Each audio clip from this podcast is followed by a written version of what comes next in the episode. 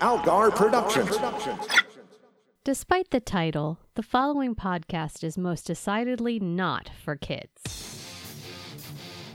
This is the Kids Love Batman Beyond podcast with your hosts, Maggie Robotham and Ron Algar Watt.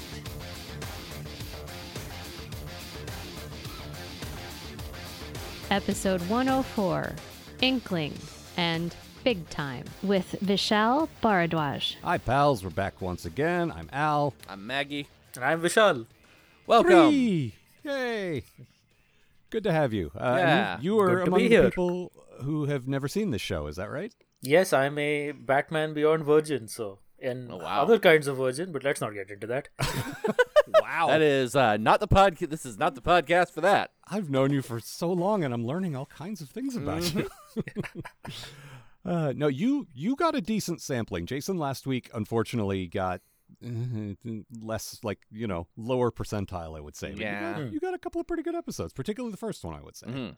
yeah, I I have thoughts on both of them. I liked things in both of them. I did not like some things in them, but we'll get into that, I guess. Well, Mhm. Vishal, I've got good news for you. That's the format of our show.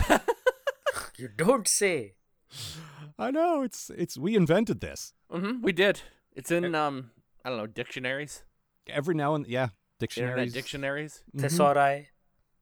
Yeah, probably. Or thesaurus, as as someone I know pronounces that word. Uh huh. That's Oh, still better than the way I pronoun- thesaurus. pronounce, pronounce it, which is Thothoreth. mm-hmm. The Saurus. Thothora. Oh, tho- It's photosynthesis. a it's a very educated dinosaur. Mm-hmm. Say photosynthesis now. Photosynthesis. Uh-huh. Photosynthehol. Close enough. Yep, nailed it. Yep. Now, every now and then, a friend or an acquaintance will say, "Hey, I'm thinking about doing a review show with a good thing and a bad thing. Is that okay with you?" Like, but yes. We absolutely invented the concept and did not, in fact, steal it from Mystery Science Theater. I mean, you pointed that out. I I did not realize that when I suggested it. Mm. I just thought it would be a good idea to force ourselves to say good things about I, shitty episodes and bad things about good episodes. it, I mean, listen, it's a good idea, but also you owe me so many RAM chips. That's like season one MST, right? Like, Yeah, and maybe season two, back when it was still season one, basically. yeah, they they don't want us to watch those. No, They said that. So, also Vishal's like, what what are you talking about right Mm-hmm. now? I've seen some MST, but I don't remember them formally doing a good thing and a bad thing, so I must have seen the later ones. Mhm. Mhm. what's The this good guy ones. and these cute robots? Yeah. Yeah, It's it wasn't the even mov- the same guy in all of them, so. No, it changes occasionally. The uh, if you've seen the movie Silent Running, you've basically seen uh, Mystery Science Theater. It's the same thing. I've seen the Mystery Science Theater episode on Outlaw of Gor. Oh, very good. Oh wow, yeah. That's um uh uh, don't tell me, don't tell me. Ah, the guy uh, Jack Palance, right? Yes, Jack Palance. In a, in a big fantasy epic that has Yes. a budget of nothing. Cabot, Cabot, Cabot? Cabot. Cabot? Hey, Mm-hmm. Cabot. God damn it. 15 years later, I'm still quoting that thing. now you understand about 30% of Maggie's and my uh, relationship. Yeah, yeah. You just got to watch uh, every episode of Homestar Runner a couple of times, and you're there. And The Simpsons. And The Simpsons. That's pretty much it. Yep. Yeah, I, there's another episode I've seen, I forget which one, but it's like this Russian dubbed uh, epic that's uh, pretending to be a Sinbad movie. It isn't, Oh, it's just ah, some yeah. Russian epic, right? And at They some did a point, number of those. Okay. Yeah. I, the only line out of context that my brother and I quote to each other is at some point someone is like, My darling, you must come away with me. He's like, No, I can't. I have Luberia. I think Lub- it's like Luberia, someone's one character's name, but it's just like it, we keep telling each other once in a while, we're like, No, I can't. I have Luberia. And nobody gets it. Those are my favorite jokes that nobody gets except you and the other person. Yep. Yes. Stop. Again. Stole Mike's keyboard. Again, Maggie's in my relationship for the last, you know, 20 Mm-hmm. years. Hey Al, uh, Wither season seven. Uh, all right. Well, Vishal, uh, we're going to throw you into the, the deep, inky end. And Hey. uh, I mean, And you know, you. I, I, unlike the previous times that I've been on these shows over the last 10 years, now I'm a seasoned, you know, uh, weekly show veteran, so watch out. Mhm. oh, that's right. Well, let's let's hear about it then. Why, well, first, why don't you tell us about Inkling, which I love since you didn't know the character Ink. You're like, how the hell do you pronounce that? Well, first of all, I in my brain, until you said inkling, I'm like, oh mm-hmm. yeah, because I was mm-hmm. going inkwelling, Oh. Ah, but then I should have had two L's. So anyway, hmm let me tell you about it. Please do. Hello and welcome to Stationary Test Drive, where this hmm. week we're looking at ink with a QUE. Ink is a space age multi purpose substance that's part solid, liquid, gel, possibly also oobleck, and mostly a criminal for hire. Just don't aim your particle discombobulator on her, otherwise, you will have to take her to her estranged daughter, who, spoilers I guess, is a total piece of shit. Luckily, Batman the Beyond is on the case, or at least the case that involves a shady exec whose insurance fraud scheme is about making rockets fall over or something. but who cares? Certainly not Batman of the Beyond because he only wants to find ink. Track her down he does, with the paper trail sniffing skills of his pink hair friend, who probably has a name but isn't mentioned in this episode. And after much fighting, Diana, who's Ink's estranged daughter, uh, strengthen, strengthens her up with a shot of mutagen, which is what she needed after all the discombobulation. As George Lucas famously wrote in a script page, they fight. and Batman the Beyond has half a construction site thrown on him. Anywho, returning to stationary test drive, whatever you do, don't dose your ink with pentarol, a solvent which will totally make you blow up or melt until the writers think they need you, maybe, and so that's where ink goes. While her piece of shit daughter gets to somehow legally inherit and spend millions of dollars? Hey, late stage capitalism, hooray! Yay. Well, if there's one thing, i you must have picked up on the strong cyberpunk influence of this show. Oh, so absolutely. Mm-hmm. all the capitalism stuff sometimes feels like we're reading into it based on our current surroundings, but uh, Hmm. It was probably intentional. Weird when uh, capitalism per- permeates every part of your life. Yeah, I, I think a lot of stuff. a lot of my notes had callbacks to you know what i think these people who made this other thing saw this episode while they were half asleep and yes I, th- considering that you know cyberpunk 2077 which is a video game that came out now a year or so ago uh, one of the episodes literally ends with a almost like a faustian uh, you know bargain of someone getting what they want and getting this cool penthouse and it basically you know having to having to look over their uh, shoulder for the rest of their life. Mhm. well, this is a this is an ending that uh, I want to say Batman episodes have done before. Mm. I believe that's right. Yeah, I can't Yeah, remember. Is it a but- Riddler one? I can't remember. Yeah. but there's definitely times where the bad guy thinks he got away with it, but he knows the villain's right around the corner. And, Mhm. You know, But you know what? The ending is my bad thing. okay. Really? Yeah. So, like, I know that it's the the the, the noir and therefore cyberpunk, which is heavily influenced by noir and all Mhm. that. You know, it's the oh the villain gets away. It's just the way it's handled. You know, where it's just oh she's got all her stuff and then Batman just shows up and he's like oh you'll be sorry and then just flies off and fucks off. And and I do like the animation of you know it cutting to I guess there's grass or something, and it's dark, and that forming a metaphorical eye that could Well, yeah, be. ink ink can hide in you know flats like shiny Mhm. surfaces or Mhm. anywhere, and so yeah, the idea Yeah. is that she could be anywhere. Hmm. Mhm. You know, Yeah. I like that. Yeah. Yeah. I- I, thought this was a great ending. hmm Visually, I like it. I just think it could have had maybe like a better beat to end on. I don't know what Mm. that beat is, but I it think just kind I, of felt unsatisfying. I think I kind of agree with you, Vishal, in the sense that it's definitely been done before, and hmm they should have brought something new to it. But I also agree with you, Maggie, because emotionally, I really enjoyed it because I was kind of on Deanna's side for a while, and then it was like, oh yeah, but you do have to worry about that. hmm Hmm. Well, it's like I, I really like the character, and like I really like how she's just like murders the shit out of Ink at the end. oh yeah, this is your good thing, right? yeah, she's brutal, and I love it because it makes perfect sense. This woman like has abandoned her for years and years, only comes back when she needs something. Meanwhile, uh, Deanna's been like struggling to like pay her rent and everything. She's Ah, doing that. Let, uh, let's be Hmm. clear. She has maxed out all her credit cards. Yeah, she's is she's very- doing that balancing thing that I keep hearing about. that I've Mhm. never done. Oh, I I certainly have. Uh, um, yeah, I try not to these days, but uh, I I certainly have in the past. But this is this is my kids love Batman Beyond moment. Credit Hmm. card debt, definitely a thing children understand. yep. But it's it's like I don't know that she's struggling so much as she's just trying to live beyond her means. I we might be reading that wrong, but That's also Yeah. possible. She's got a very big apartment, but I just assume you get a big apartment in the future. Yeah, no, that's the thing about that that struck me too. But then I remembered I'm watching animation, and Yeah. in animation you always have these giant spaces because it's just easier to, especially on TV and things, to to situate people. yeah, that makes sense. So yeah, she absolutely could, you know, also just be like living off her credit cards, like well beyond what she should be doing. But like, Yeah. you know, I just I love that she just murders the shit out of her mother at the end so she can get her inheritance. It rules. Well, Uh, the- that the- uh, go ahead. no, that was my good thing in that the way she murders her mother and the animation on that is just lovely. Yes. It's- Yeah.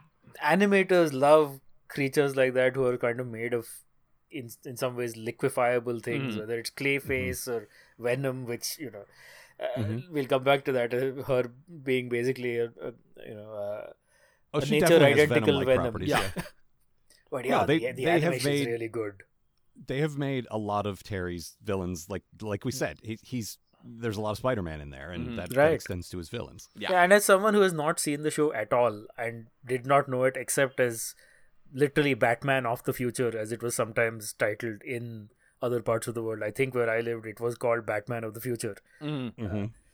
And yeah even i could pick up on the hey this is just spider-man you know the way Mhm. he banters the Yeah. way he- it's I don't It's think that's a bad thing though. no no it's good it's good it's uh i it's not it doesn't have me all jazzed up the way Mm. let's say watching justice league does because yes i have like an investment in those characters already Sure. but yeah i Mhm. would not be i would not be disappointed if this is what i watched on tv Well, this the, one of the the hooks for people who were fans of the original series, and we've talked about this before, Mhm. is that you get to see where Bruce and Barbara and a couple of other people ended up. Hmm. And that's and and Gotham itself. Yeah. And you know, it's not a bad like it, it- this show dares to imagine a future where uh super douchebag dudes look up to the Joker and try to be like him, which I know I know I know it's hard to imagine. Gee. Weird. Yeah.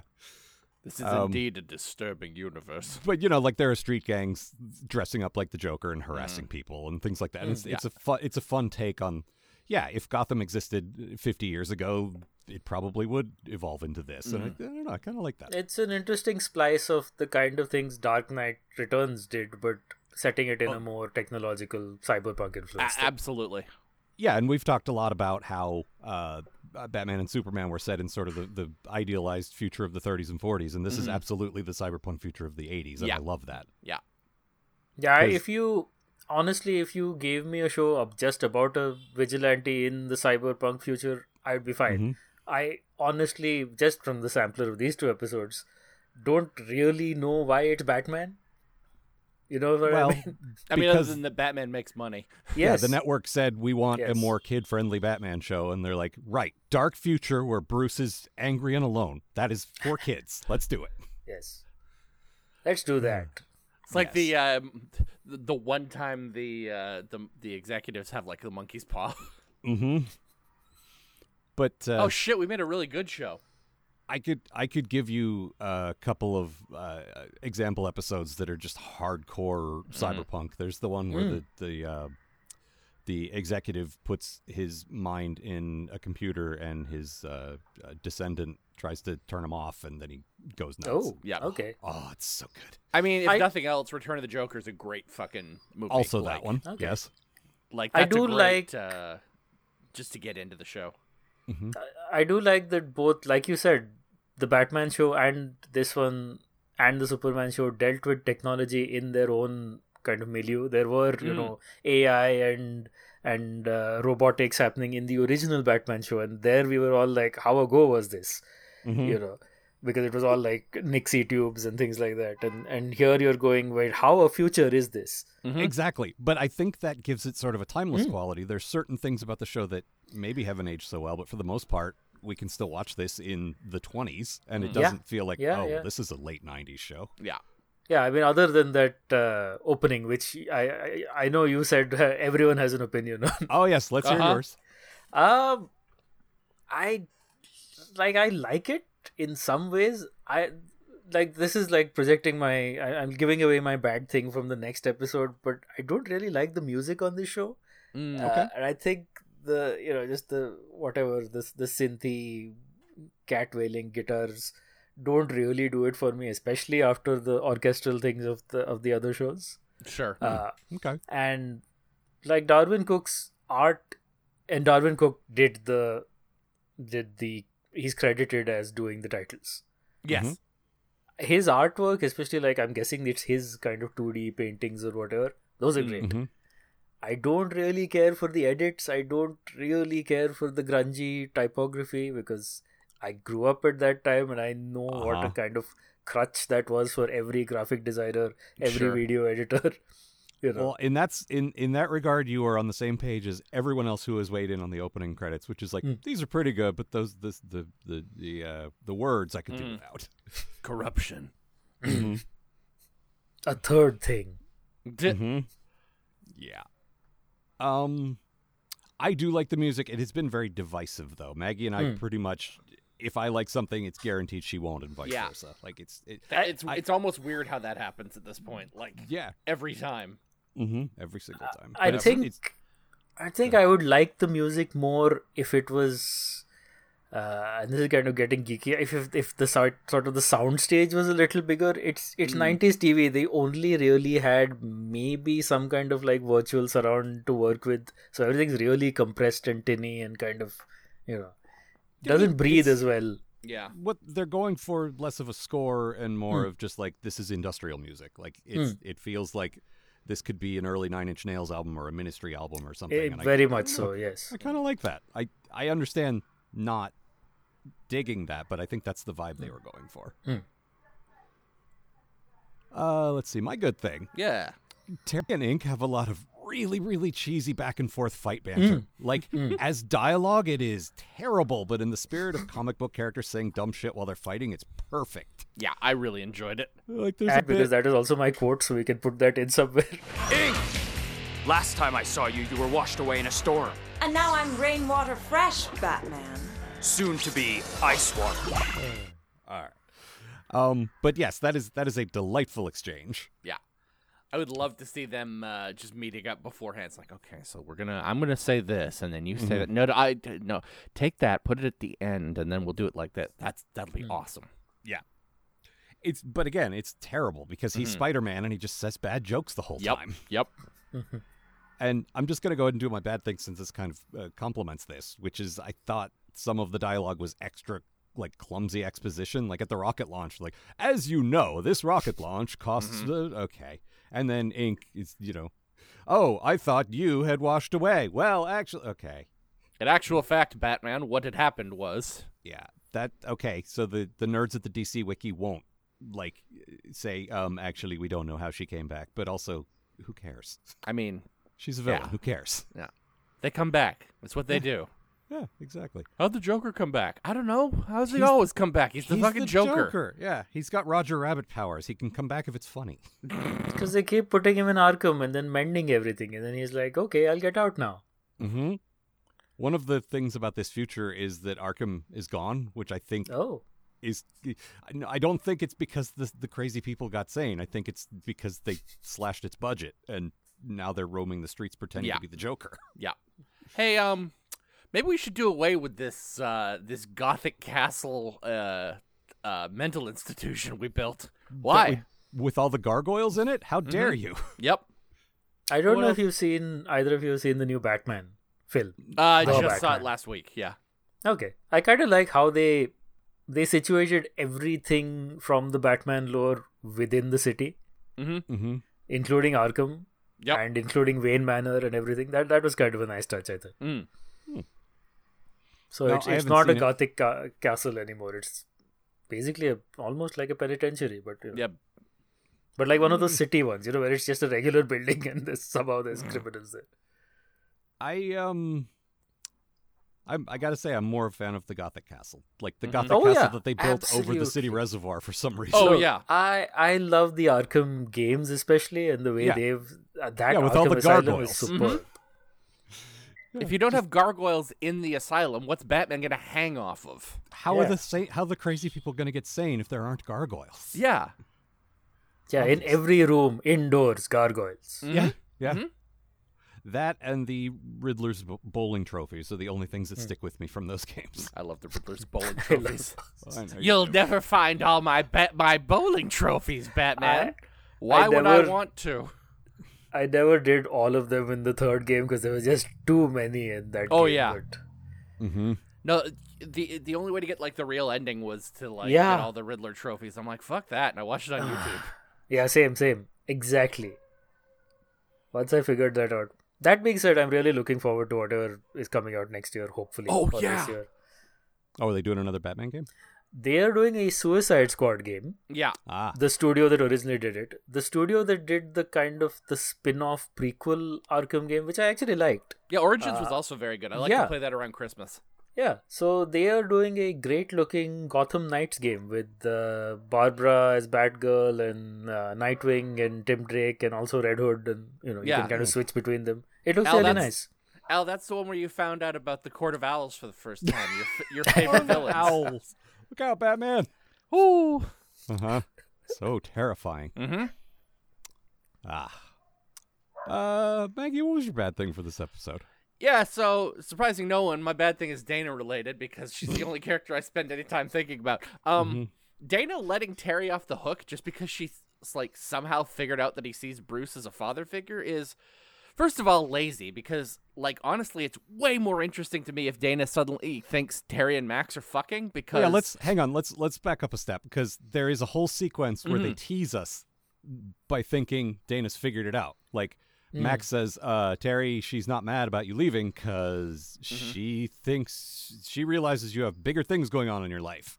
So mm-hmm. they actually do a good bit, like like for a minute, playing the suspense of that beat. But then you're Yeah. right; then they completely deflate it. Yeah, and it's just uh, it's like first of all, it would be really interesting to me if like Dana's just like you're spending a lot of time with your quote unquote best female friend and like what the fuck is that about? Secondly, our relationship is already not doing great because like you all you are always gone now.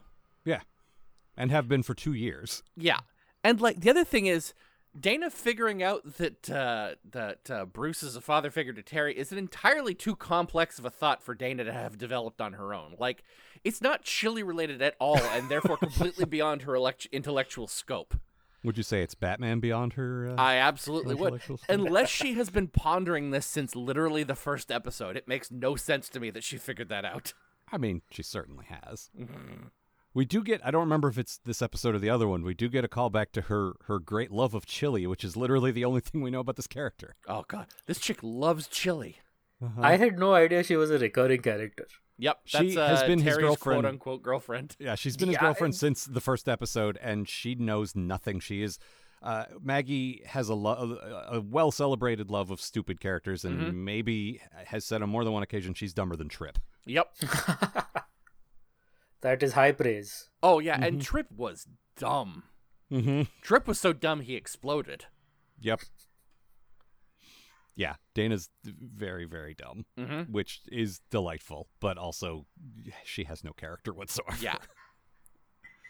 Uh, the the pink haired friend, as you call her, that's Max. Um, Okay. She literally did not have a name in this episode. So. yeah, No. and, and yeah, if you're just jumping in here, I can see how you'd be like, "Who the fuck is that?" But Mhm. like, she's actually not a bad. Like, they've given him kind of an oracle type who can Mm. Yeah. help him help him run Yeah. interference with high school stuff, and also is a very good like hacker type, and like mm, you know, she's a good Mhm. character. I like her. Yeah. No, they and they have more chemistry than you know Oh, yeah. whoever Dana is. They absolutely do. Like I, that's the thing is you're coming in at episode 50 or Yeah. something and you are not missing vital character development between Terry and Dana. It doesn't because there exist. Has been none. Yeah. Yeah. What what you see is what there's always been, which is nothing. Mm-hmm. I, I I gotta go for some reason. Okay. All right. I have I have no follow up questions. not going to dump you though again. No. Because this relationship is really good. I guess. It's those intense eyes and his butt. Terry, Yeah, mu- like Terry, must have a magic dick. yeah could be. You, like, he has he doesn't have enough time to show up for just a regular ass date. I doubt they're screwing. Mm. I mean, it's possible. Maybe that's all they're doing. Yeah, that's the thing. It feels like Yeah. every time Dana's around, she's like, "Oh God, I want to fuck Terry." I mean, she's definitely very horny. Mm-hmm. Like, there's no doubt about that. Like that episode where they got stuck in the elevator, and she's like, "Well, what are we gonna fill the time with?" uh huh. I didn't bring any chili along, so clearly. Uh, you know, I can talk take this dress off in one swift motion. Yeah. Uh, no, I need to change my cock, uh, uh, clothes myself. Uh, look over there. Hey, Mm-hmm. look, it's Batman. Oh wow, where do you come from? And where's Terry? Mm-hmm. Oh, it's so weird that Terry never gets to meet Batman. Oh well, I'll have to tell Clark about this. Uh, Ah, bah. yep. So let's let's talk a little more about uh, Ink's daughter because I feel like we talked about that one aspect of her, Mhm. but I I really like this character. She's fantastic. Yeah. Like a, as a one-off, like in a in a worse episode, this could have felt like a retcon. Like, wait a Mhm. minute, Ink has a kid now, but we don't know anything about Ink. She's a Yeah. shady mercenary who we don't know anything about. So Mhm.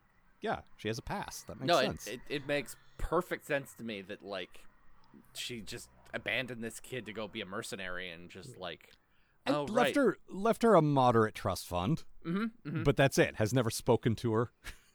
Well, that's the other Well- thing is that, like the big thing in the episode is that she's got like this huge inheritance, but only but only when Ink dies, Mm-hmm. which Ah. as far as Ink knows is impossible. Mm-hmm. Both these episodes had good villains who you didn't expect to be the good villain. mm-hmm. Mm-hmm. And we'll get to that in, in the second one. But yeah, she was. It, it. I liked that they didn't make her just another, you know, sob story. Oh, mom, I'll, I'll, you know, talk you off the ledge when you're about to kill Batman type thing. Mhm. Because that's what you expect is going to happen. Yeah, and I, we we do still understand her motivation. Like there is that emotional core of my mom was never around. She Yeah. just doesn't react in the way you're talking about. Yeah, exactly. Hmm. Yeah, she like has that. literally no, um, no relationship with this woman, Mhm. right? Yeah. And I, I And- there's a, li- a nice little line where they foreshadow that where she you know she comes home after her mother is, has contacted her and she's like hey you think you could help me out with the gro- the grocery Yeah. bill you know Mhm. you, you can see her sort of kind of scheming already Mm-hmm. Yep. Yeah, it's all And there she- right from the beginning. And she very smoothly contrives a reason to, oh, you can't reach the laptop. Well, just tell me all your pins. It's fine. Mm. I'll help you. yeah I'm happy to help out, mother. i'm going to swipe my magnetic strip card because it's the future mm-hmm. Well, in the future, that, that we we brought that back. yes Uh, that is that that is apparently a thing. Mhm. So yeah.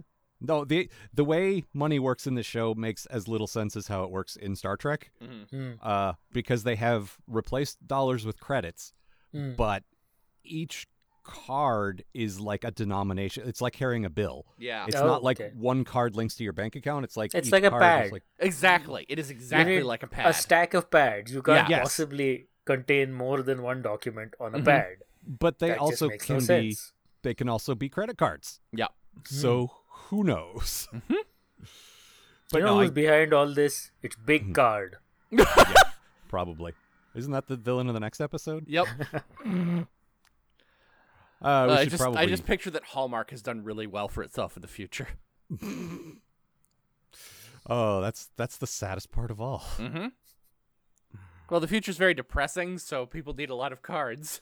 And and uh, cheesy ass Christmas movies that we have to watch with uh, Jason Priestley and Melissa Joan Hart. Oh yeah, absolutely. Hallmark is the true Cards Against Humanity. Oh, very good. Listen, uh, Tinseltown Beyond is doing amazing in the future.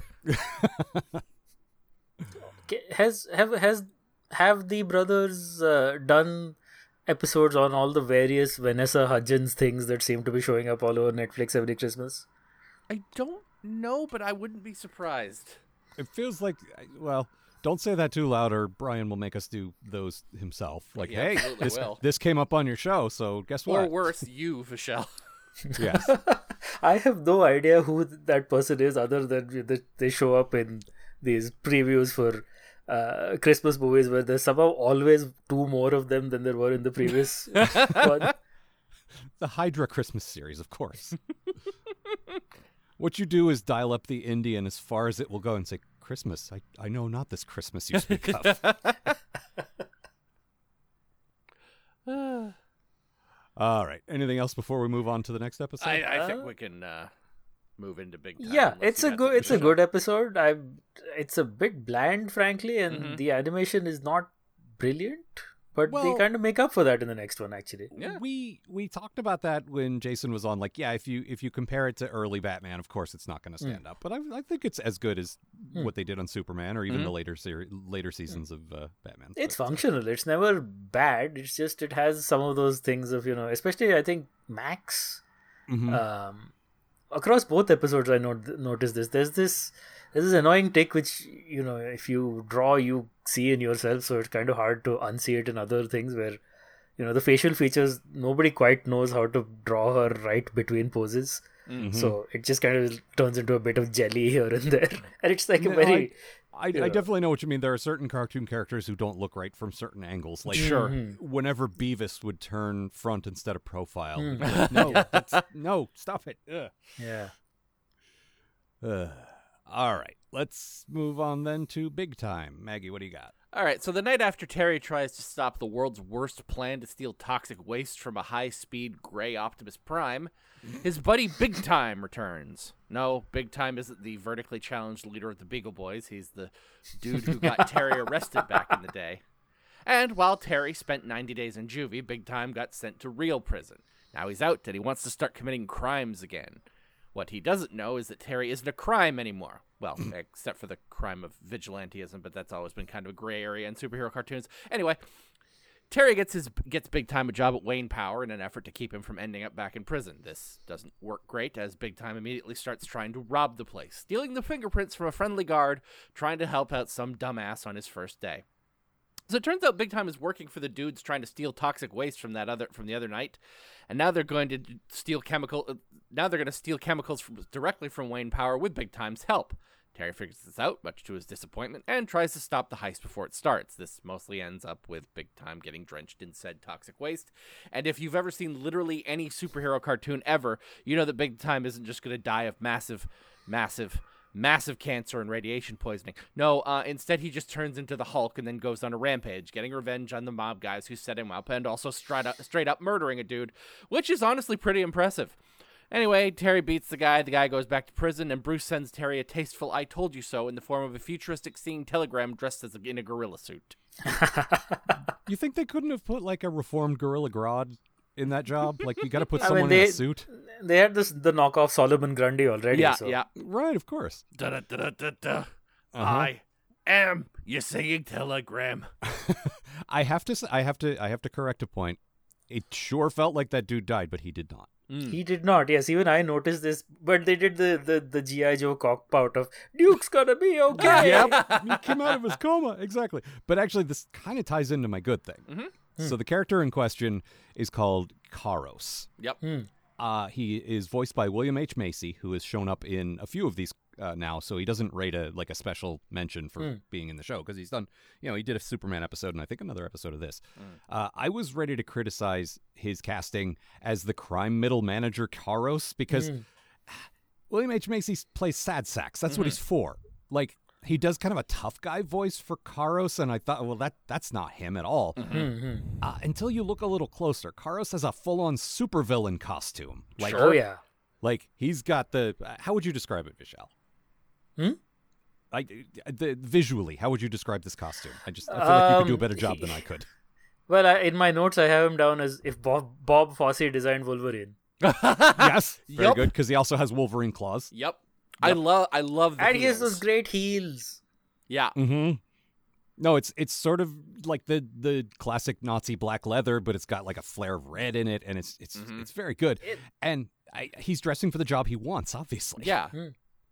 I love Now, it. he's the he's the other good villain that we talked about in the previous episode Mm. uh, when we were Mhm. talking then that he- there's no reason for him to be this good. He just it is. He's good. He's great in all his scenes, whether he's intimidating big time, you know, or he's even the opening scene, which is my good thing. Mm. The whole Mhm. opening heist.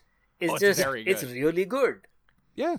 From the from the animation to the way it's staged, the way it's you know Well, the what I, designs what on I had like, written down in there's my notes is that Hmm. the way they did it was like the uh, first five minutes of Star Wars, which is Oh yeah, you see yeah. a big you see a big truck, which is then eclipsed by a much larger truck that just pulls it inside.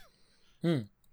Which is a Yeah, very good then- way to do a heist. they have they have really nice designs. There's like there's this one character in the green uh, overcoat. It, again, I thought, oh, that's going to be a major character. No, he just has no lines. He's just a henchman. But No, it's the good two design. the two henchmen there were quintessential cyberpunk guys, wouldn't you say? Just like the Mm. look of them Oh, were yeah. just Oh. so yeah. very cyberpunk. The guy with the green goggles just. Mm. mm-hmm. no, the, Um, their but- designs on the show are really quite good. oh, the character the character this, designs. Yeah. Yeah. Oh, go ahead. No, the backgrounds in this were a step above the previous episode for sure. For me, they were much I think- tighter, much more interesting. This is the thing we always talk about with these shows, which is there's different animation teams, and I think sometimes Yes. you just get the good one, you know.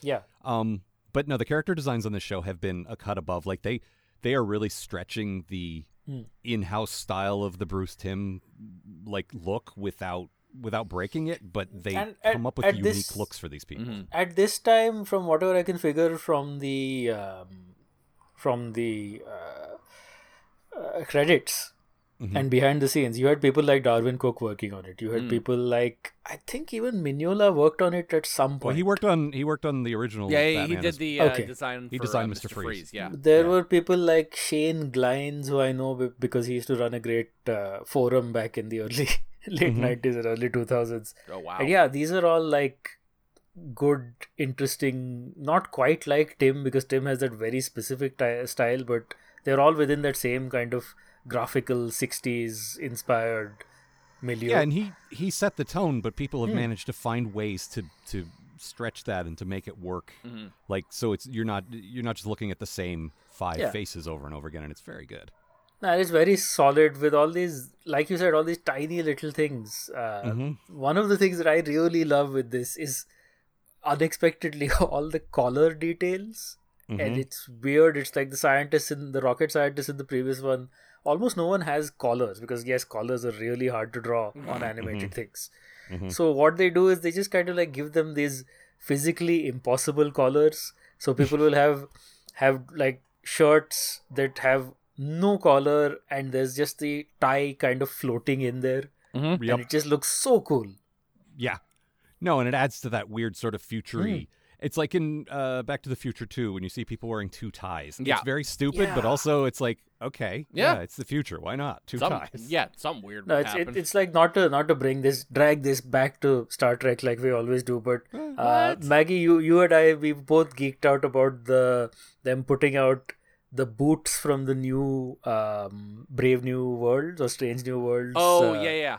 show and those look amazing they look Uh-huh. Yeah, they properly do. I've sci-fi and Amanda i was is saying Amanda's Oh, trying yeah. Hmm. to save money right now because we just bought a house and have no money, and she's like, "I have to find money for those boots. Those boots are so cool." Yeah. they are really cool and they're so much of a a futuristic thing compared to the boots they had on the other shows like discovery which this sort of spins out from where i think they were just kind of like normal sports shoes at least they always looked like normal sports shoes to me maybe they were designed yeah, obviously these people have the money for it but sometimes you just like get on an aesthetic and it clicks and this show is Yeah. very much like that Yeah, no, I really enjoy that. Uh, getting getting back to the Karos thing though, I just I love what a poser the guy is. Like Hmm. Oh, when you think about it, it's so clear. The reason they cast William H Macy trying to be a tough guy is because that's what this guy is. Well, I love I love that he's like, well, if I can just work my way a little higher up into the mob, I can graduate to full term supervillain. Then I get a mask and I figure out my name. mm-hmm. Yeah. I, It's like, and dude, it doesn't work like that. Karos, so some kind of Hmm. car themed thing. I yeah, I'll be car guy. know. yeah. Huh? Uh, let's isn't, let's talk. isn't okay. caro a brand of sugar syrup or something or corn syrup I, I think with a C, yes. Yeah. This is, this is Caro with a K, the well-known Dutch author. ah, of course Yeah, I think you're thinking of Caro syrup, right? yes Yeah. Uh, so let's talk about the main villain. Mm-hmm. Uh, Maggie, this is your good thing. Yeah, yeah. Uh, I love this. I love big time the shitty dude from Terry's past. I think he's just great. uh, he is the absolute perfect definition of a dude that a 14 year old would think was cool, Yep. who then gets arrested Mm-hmm. and is just gone and comes back a couple of years later so he can do more crimes. And Terry's No, just and like, is oh. I thought you, You were cool, you- but you you, did more actually crimes. You're just very you're just very sad actually. I have I have the benefit of the last three years, which are pretty important years when you're a teen, and you look like an idiot to me now. yeah, yeah. Yeah, no, it's very good, and and that is another sort of noir ins- influence thing Mhm. where like one criminal goes straight and leads a normal life, and someone from his old life comes back and tries to pull him back in. Yeah. it- it's very good. Yeah, the Uh. good thing about the show being so like brief, it's a 20 minute show usually is they have no time for the melodrama that those usually spin out into. In both these cases, you know, they have they literally have no time to go, okay, we'll do this act where there's a redemption arc and there's a, you know, reckoning and this and that. Hmm. No, he just gets sent to jail after Yeah. turning into half a Solomon Grundy. Yeah, we have no time for that. We need to put the big monster fight in. I love half a Solomon Grundy. That's a mm-hmm. very good Yep. expression. Mm-hmm. but then, uh, I mean, Maggie, your bad thing is kind of that that part of it did feel a little rushed. Well, you, that's no? the thing. Charlie turns into a hmm. big monster really late in the episode. Like it feels kind of tacked on. Like, oh fuck, we should have put a supervillain in this at some point instead of all hmm. these mob guys. I don't know, like beat like plot beat wise, it made the perfect sense to me. Like Mm-hmm. Terry tried everything to bring him back and bring him back. Like, stop! Don't do this! Don't do this! Don't do this! And he Mm. and then like the last straw is he turns into a gross monster. Yep. Like, it kind of works for me. Also, let's face it, he's dumb as truck nuts. He picks up the thing with the That's another biohazard sign on it. What's that? I'm sorry, I was too busy laughing at dumb as truck nuts. What did, what was the rest of that? He he picks up the leaky barrel with the biohazard side on. Oh yeah. Uh-huh. Oh he he douses himself in the stuff. He's got blue liquid drip, or it might have been green. I don't remember. Yeah. But very brightly colored liquid dripping off him. He's like, hmm, well, back to work. I love. It's like he picked it up by the lid and it, the bucket just drops off the bottom. It's like, oh, geez, who could have seen this coming? Whoops. But he doesn't even go for an eye wash station. He just keeps going. Also, as they're loaded, they're loading the barrels out, and I just couldn't kept thinking of the uh, the bit from uh, like the first season of Breaking Bad where Hank's watching them steal the uh, the chemicals, and going, "They roll, idiot." Yeah. There's it. This whole thing, that whole bit, put me in mind of uh, Parasite's origin, or, or excuse me, Maggie. You might not know who I'm talking about. Rudy's oh, origin. Rudy, yeah, of course, my favorite Rudy character. Parasite. Yeah. That well, he's the idiot in that show. Yep. so. Uh, but it was very much the same. Like, dumb guy is at a factory stealing a bunch of drums of stuff and gets, you know, covered in the stuff. Oh, and, geez, like, how'd this happen? I do like his voice. Was uh, he is the least of the lesser Baldwins? Mm-hmm. This is Stephen Baldwin, the guy who was in uh, The Usual Suspects. Yep. uh, actually, good choice, I would say. Mm-hmm. yeah, Like, he's he- actually uh, usually a good, you know, villain of the week choice. I've seen Yeah. him in a bunch of TV shows like that. So Yeah, no, he's and and again, it continues that proud tradition that these shows have of casting people with sort of distinctive, unusual voices. Like he doesn't sound like anyone else, but he is also the guy who replaced Rick Moranis as Barney Rubble in the Flintstones sequel. Yep. wow, Which which tracks because the mob boss is Robert Patrick, the guy who replaced Mulder in the X Files. Yep. okay, that is a deep cut. Mm-hmm. Yeah. Oh, I I didn't know this off the top. I had to look that up. It's like I know I know him from The Usual Suspects. Was he in anything else? Yeah. And you're right, Vishal. He does pop up in a lot of things, but the thing I recognized was, oh yeah, he was fake Barney Rubble. Mm-hmm. Hey, Fred, we couldn't afford to get Rick Moranis back, and also we made a prequel for some reason. Maybe he's Also, retired. Rick Moranis was busy. Yeah, he retired and went and took care of his kids for twenty years or something. I mean, good for him. Yeah, no, I laughed, No, but like good, that's actually really. really cool. You don't have to work Yeah. forever. Yeah. Like if you've got enough money and you don't want to, stop. Yeah, I, I think there. If, if I'm not mistaken, I think his wife died or some or, s- or Yeah. someone. The one of the yeah. Mhm. Yeah, his wife died. So he somebody close, so basically- he sort of was like, "All right, I we're gonna do the. I'm gonna just be a father," which is, you know, Yeah, Yeah, that's good for him. That's really cool. yeah, Yeah, but even and you know, even Rick if it Moranis wasn't, was a was a big part of my childhood. So Mhm. yeah, I mean, he's in a lot of. I mean, by the time he came around for you '90s kids, and I don't say that disparagingly, I just mean for you kids who grew up in the '90s, like he was doing a lot of kids movies. So yeah, he Oh, yeah. be. yeah, he was. It was Honey I Shrunk the Kids for us first. Absolutely, And then it yeah. was things like Spaceballs and you know. Mhm. right. Yeah, Found that's that mostly what I know him from, Yeah. or Ghostbusters. Or, yeah. Mhm. He was always like the least of Ghostbusters f- for me, you know. Oh no, I just know him from Yeah. that. But yeah, he's it's like, oh he's yeah, not. Rick Moranis is in that. We also have that Mhm. reaction to everybody where it's like, oh right, Bill Murray's in this in this movie. He plays Venkman. Venkman is not just Oh. a character. No, he's like like you know the main guy, Mhm. kinda. Yep. Uh, my uh, my bad thing for this episode. At one point, Charlie tricks his guard, the guard at the Wayne Powers job, by saying he dropped a disc behind the main frame. Mhm. Like the way he says it makes it sound like there are several frames and this is the main one. I hi- I future, absolutely Al. believe that uh, Stephen Baldwin does not know what a mainframe is. I mean, but I, I was just praising his voice acting, and he was a good choice, and he had a good monster voice too. I would Mm-hmm. Yeah. say. But also, it's Like- just like I assume this is the mainframe holding up the building. Mm-hmm. It's like someone didn't correct you on that one, huh? It's like, no, Steven, it's part of a computer. Well, I don't know about computers. What am I, a nerd? Yes, but the computer comes in a frame, right? I mean, you're playing a monster in a Batman show. Yes, you're a nerd. How dare you? I am But no, I- Stephen Baldwin, the fourth or fifth best Baldwin. Mm-hmm. I mean, the worst one is Adam, and he's not even related to. them. no, Oh, absolutely. he's But no, Yeah, I I, always like I say, I oh, go ahead. no. I said I always wondered whether he was, and I never quite figured out. I, I did care enough to you know figure that out. sure. I I looked it up once because it was like, oh, Alec must be very uh, like uh, ashamed of this guy, and oh, they're not even related. Mm-hmm. Never mind. Just decides to, like, oh yeah, I'm a Baldwin. Look at my Baldwin name. well, I mean, you know, he might have the name. Mhm. Some people do. Mm-hmm. Still, All right. Like there's a there's a Robotham in an old um uh uh Jeeves and Wooster book, but I doubt you're related to them. yes, but do they spell it with a W? Yes. Wow. Okay, I've Mm-hmm. never seen that. There's a there's a couple of uh, uh, writers who have the last name Robotham, and none of them spell it with the W. I assume because no one knows how to pronounce that. Um, I wonder. I wonder offhand if you're related to people named Botham because that's the name that I, I'm more familiar with as as a Really? person. Who, Huh. Yeah, because there's a famous cricketer called Ian Botham, Oh, B Oh, O wow. T H A M. So I wonder where that whether there's a you know Maybe the there was like a hyphenate. Bothams. mhm. Mm-hmm. Maybe there was like a hyphenate name at some point, and then they dropped the hyphen and just combined the names or something. Well, you know, many Bothams died to bring us this information. Mm-hmm. How long have you had that in your repertoire? Honestly, three seconds. Mm-hmm. I've made that exact joke to you. Have you? Yes. All right, I'll see myself out. Many, many, many years ago, but yes. I just assumed you'd heard it a million times. You'd be surprised. No. Huh? All right. Anyway, I assume you changed the, your family changed the spelling to like uh, avoid taxes, which is what my friend growing up, who whose name was spelled Nugent, but with an extra letter, and so he's not related to Ted Nugent. Sure. Like, no, no, we don't want to pay taxes. Oh, really? You just put a, another letter in your name, huh? Mhm. That's all it takes. Yeah, this Okay. is the uh, no taxes letter. I guess so. Uh huh.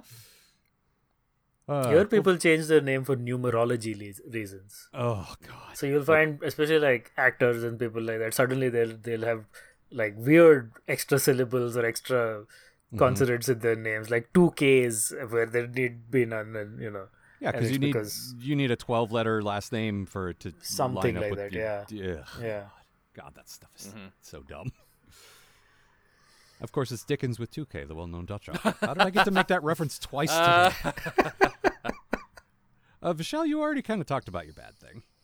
Yeah, I mean, I talked about the music and I didn't really care for it, and yeah, that's basically it's a good episode. I liked all of it. I loved the animation Mm-hmm. from the especially at the beginning, and it wraps up okay. And yes, that guy totally dies. Who says otherwise? Yep.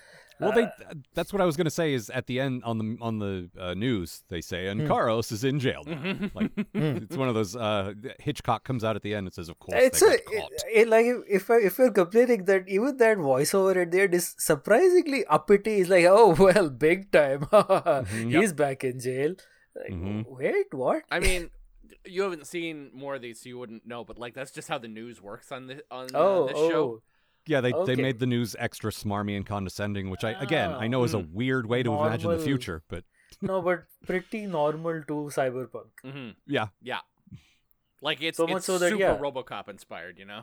Oh, Super absolutely. RoboCop inspired, which is why even Cyberpunk 2077, which was very RoboCop inspired, Mm-hmm. has that same uppity thing to every news broadcast. Yep. See, Yeah. to me, to me, that's just what the news sounds like and has sounded like for twenty or thirty years. Mm-hmm. Like it's it doesn't feel like a parody to me. It just feels like the thing but- it is. You know? it it feels like the thing it is because a it has become the thing it is in some ways, but also we all grew up with that era of stuff which specifically did that trope. Mhm. You know, That's even true. something like uh, not Rick Moranis, who's the other guy?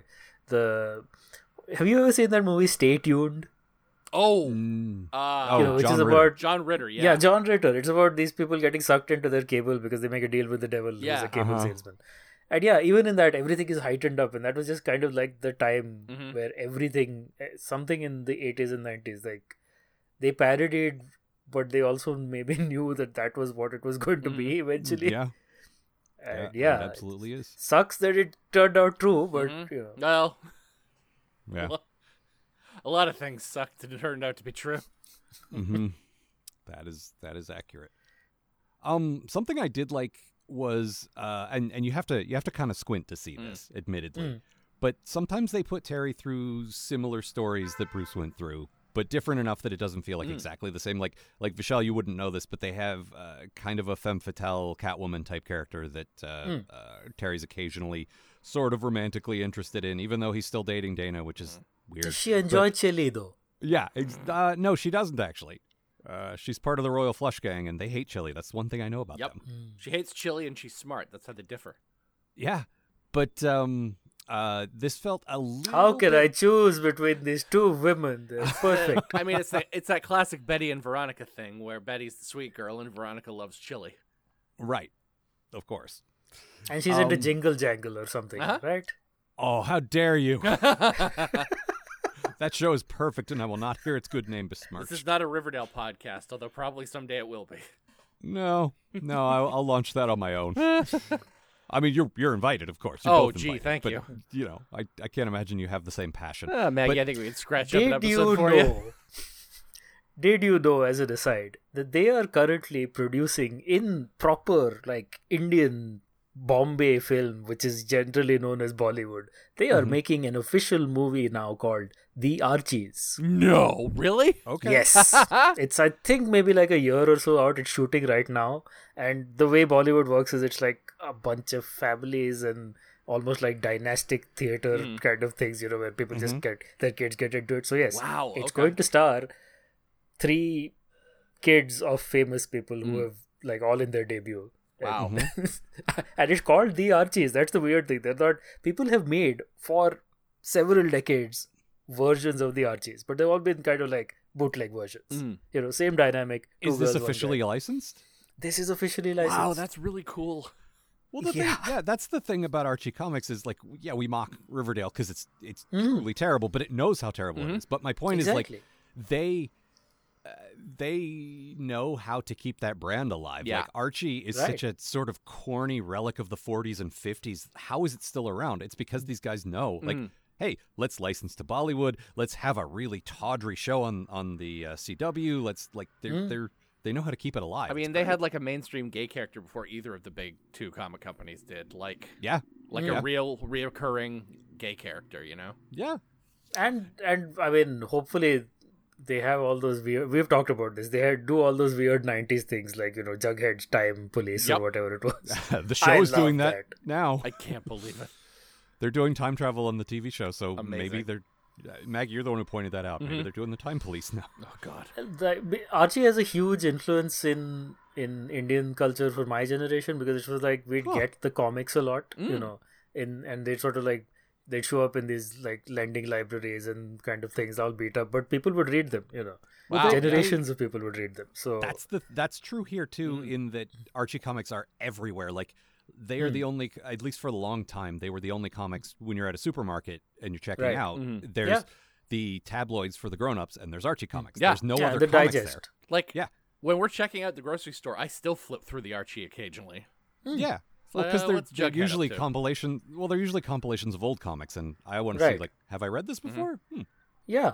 No, you you do like look through them to see, and I'd look for the weird ones. You know, like there was a almost like a you know journey to the center of the earth type one that they had done back in Yep. probably the 60s or 70s. But I remember reading it and thinking, oh, you you know, Archie can be this as well. Yeah, Which was no, fun. they're they're very like they're very flexible with that brand, and I Mm. think I think that's why it flourishes. Well- and but what I was getting at is I think mo- because we hang around a lot of comic book people, Mhm. m- most people I know their first comic was an Archie comic because they're just Right. available. Yeah, mine absolutely Right. was. I still remember Yeah, that mine too. Absolutely, yeah. Yeah. And they are they're sanctioned, you know, culturally in the sense that oh, they're Oh, yeah. comics about normal people, so you can read them.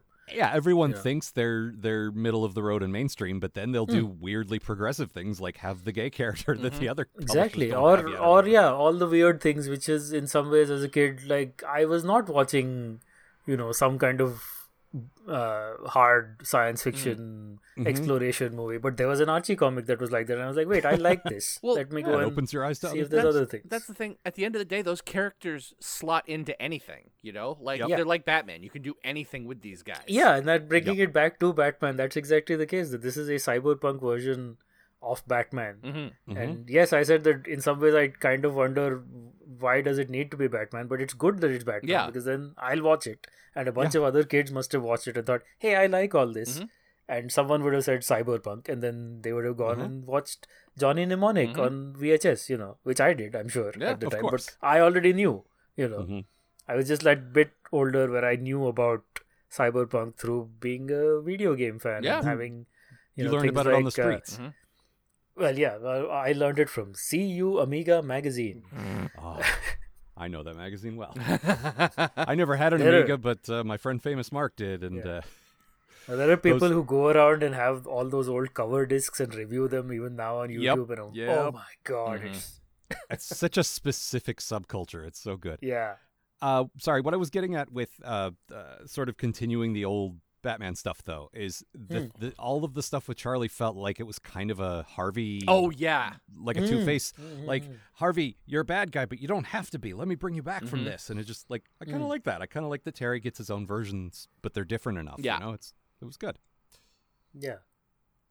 All right, do we have much else? Oh, I sorry, I want to point out one thing the DC Wiki pointed out, which is this is from this is their words. Charlie was wearing a glove on his right arm when he was exposed to the uh, Sarah Stone, which explains why that arm did not swell up. Ah. Uh, and what it just made me think of that clip from um, Comedy Bang Bang, where why don't you wear the mask over the scarred part? Because I'm trying to protect the rest of my face. Think before you speak. Very good. Uh huh. I thought Charlie got that same thing that uh, McCoy dosed Kirk with in 09 Star Trek. Oh yeah, where his hands get huge. Yep. Yeah. Oh You god. numb tongue. Numb tongue. oh god, my huge hands potion. Mm-hmm. I, Uh, there's but- somebody that's somebody's kink. I Oh, always wanted to see Captain. Kirk with giant bulbous hands. Sausage fingers. Mm-hmm. Very good. All right, we should probably start wrapping up here. Any any other thoughts on this? That's No, just uh, yeah. like the thread about the weird ramble we went on about Amiga music. I think that's one of the reasons I don't like the soundtrack here. In that my association with cyberpunk and all of that is very much Amiga 16-bit era music, and the Amiga had a phenomenal sound chip yeah, to the point where even today people you know like remember that demo scene as it was called mm-hmm. and the music that came out of it. Several actual major composers i think now working composers started their life in that demo scene. So yeah mm-hmm. in- in some ways the disconnect for me is like cyberpunk and these weird guitars mm-hmm. mm, doesn't quite work for me but if it was an amiga chip tune soundtrack i'd be like yes all over it No, I, I I get what they were going for. I like it, but it is very divisive. Yeah. Like I understand that completely. All right. it's anything not else? quite you know uh, the the the rock version that's at the end credits of enterprise but you know Ugh. Yeah, nothing could be. Nothing ever will be, thankfully. Ugh, so bad. See now that if they Star Trek Picarded the Enterprise crew, I would watch that no matter how terrible that was. Mm-hmm. In fact, if it was not terrible, I'd be disappointed. Mm-hmm. Same. Yeah. All right, Maggie, you got a quote? Oh yeah. Uh, this is uh Dana's reaction to uh, Charlie being back. Dana, you remember Charlie. I remember who he is. Do you? You always got to bring it back to Dana. I like Dana. Okay. She likes chili. Yeah. and she's pretty. Yeah, those are two things we know about Dana. Mm-hmm. Literally the only two things we know about Dana. Uh, all right. Well, Vishal, you have already plugged your work, but why don't we bring it back one more time? Uh, yeah, you should uh, follow me on social media um, at Alvishal, where every week uh, I'm co-producing and co-hosting uh, a show on stationery called Stationery Test Drive. If you missed the first part of this of my summary, uh, where we every week uh, three of us take uh, a tool, whether it's a pen or a pencil, or tomorrow uh, this week's episode is on a type of paper, uh, and we each do a kind of a test of with our own skills. I'm an artist. We've got illustrators, designers on the show. Uh, we each try to, you know, take these tools in interesting directions in in ways that you may not have thought of using them. We did a calligraphy pen, and I did a drawing with it that was inspired by Elden Ring. Uh, you can see all of that on on social media, of course, and on YouTube. So just follow me at all Vishal, uh, and you'll find links to all of these there. Mm. what what I love is you when you were on for your Superman appearance, you said we have this show coming up. I'm going to go ahead and mm. plug it now, and it's going to happen soon. And mm. and I didn't say this, and I don't say this now mm-hmm. to to make you feel bad, but it was like, okay, you're going to do one or two of these, and then it's going to go away Right. because that's how I everybody's thought projects work. that was because yes, that is how most projects work. That is no, how most not. of my projects have worked. It's not. It's not not a personal thing against you. It's just Mm, that's no, how. no. I mean, I've I've fallen into that a lot myself lately, and Mm. I thought I was immune to that. Um, but you've kept this thing going for months and months. Yes, You've got like uh, a ton of episodes, we, and we have just uh, we finished our 20th episode our 21st is out on tuesday Ah, so which is like i think the day after this comes out Mm-hmm. uh, we have several more in the in short already Mm-hmm. um, we have you know honestly we're just going to keep this thing going for as long as we can schedule it and luckily we can you know like we can bank these we don't need to do this every week right. uh, There's nothing timely about it. so yeah, I mean, we are going to do it. Right now, we have you know several dozen more planned, at least for a one year, and then we'll see. And I I think we're going to continue as long as there's something fun to do, some new tool, you know, some even old tool. Uh, we're doing uh, uh, uh, in a few weeks. We're doing a reed pen, which is literally what it says. It's a piece of reed grass or whatever that's dried, and then you cut it to make a stylus, and you know we're using that Wow. and nice. uh, it's yeah it, it was really fun to use for different uses there's a calligraphic thing that comes out of from minjal our co-host from i did a drawing with it you know like a, one of the usual things i do but yeah there's there's a lot to get into beyond just the the kind of brand name stuff that's there and we are going to continue and i hope people enjoy it That's great. Yeah. That's great to hear. And yes, people should definitely check that out. Uh, let's see. As ever, uh, if you want to write to us, it is Kids Love Batman Podcast at Gmail. We are coming up on near the end of this series soon. So, Vishal, you're going to have to familiarize yourself a little more with the series because you're going to have to draw a picture of it. Oh, I I know exactly what I'm drawing Oh, for nice. this. Just like the like the uh, The Superman poison ivy and Oh, oh, oh. yeah. Well, in, in all of these, I've had like a bit more time to think about them. So yeah, there, Mm-hmm. there is a concept already. Okay. Awesome. Because yeah, I, I think in a couple of months we're we're just about finished. So if you want to write to us, we will be doing one of our mail shows, and michelle does the cover up for those. Uh, let's see. The website is kidslovebatman.com. Uh, we are on Twitter. I am at Algar, At Maggie Robots. and that's all for this Yeah. See you, folks. Twala drag. For more information about this show and the people who make it, visit kidslovebatman.com. To provide financial support for this show and all of the shows produced by Algar Productions, consider a pledge at patreon.com slash algar. That's double A L G A R. The Kids Love Batman podcast is a co-production of Maggie Robotham and Ron Algar Watt. Copyright 2022, Algar Productions. Please don't sue us. We're just doing this for fun.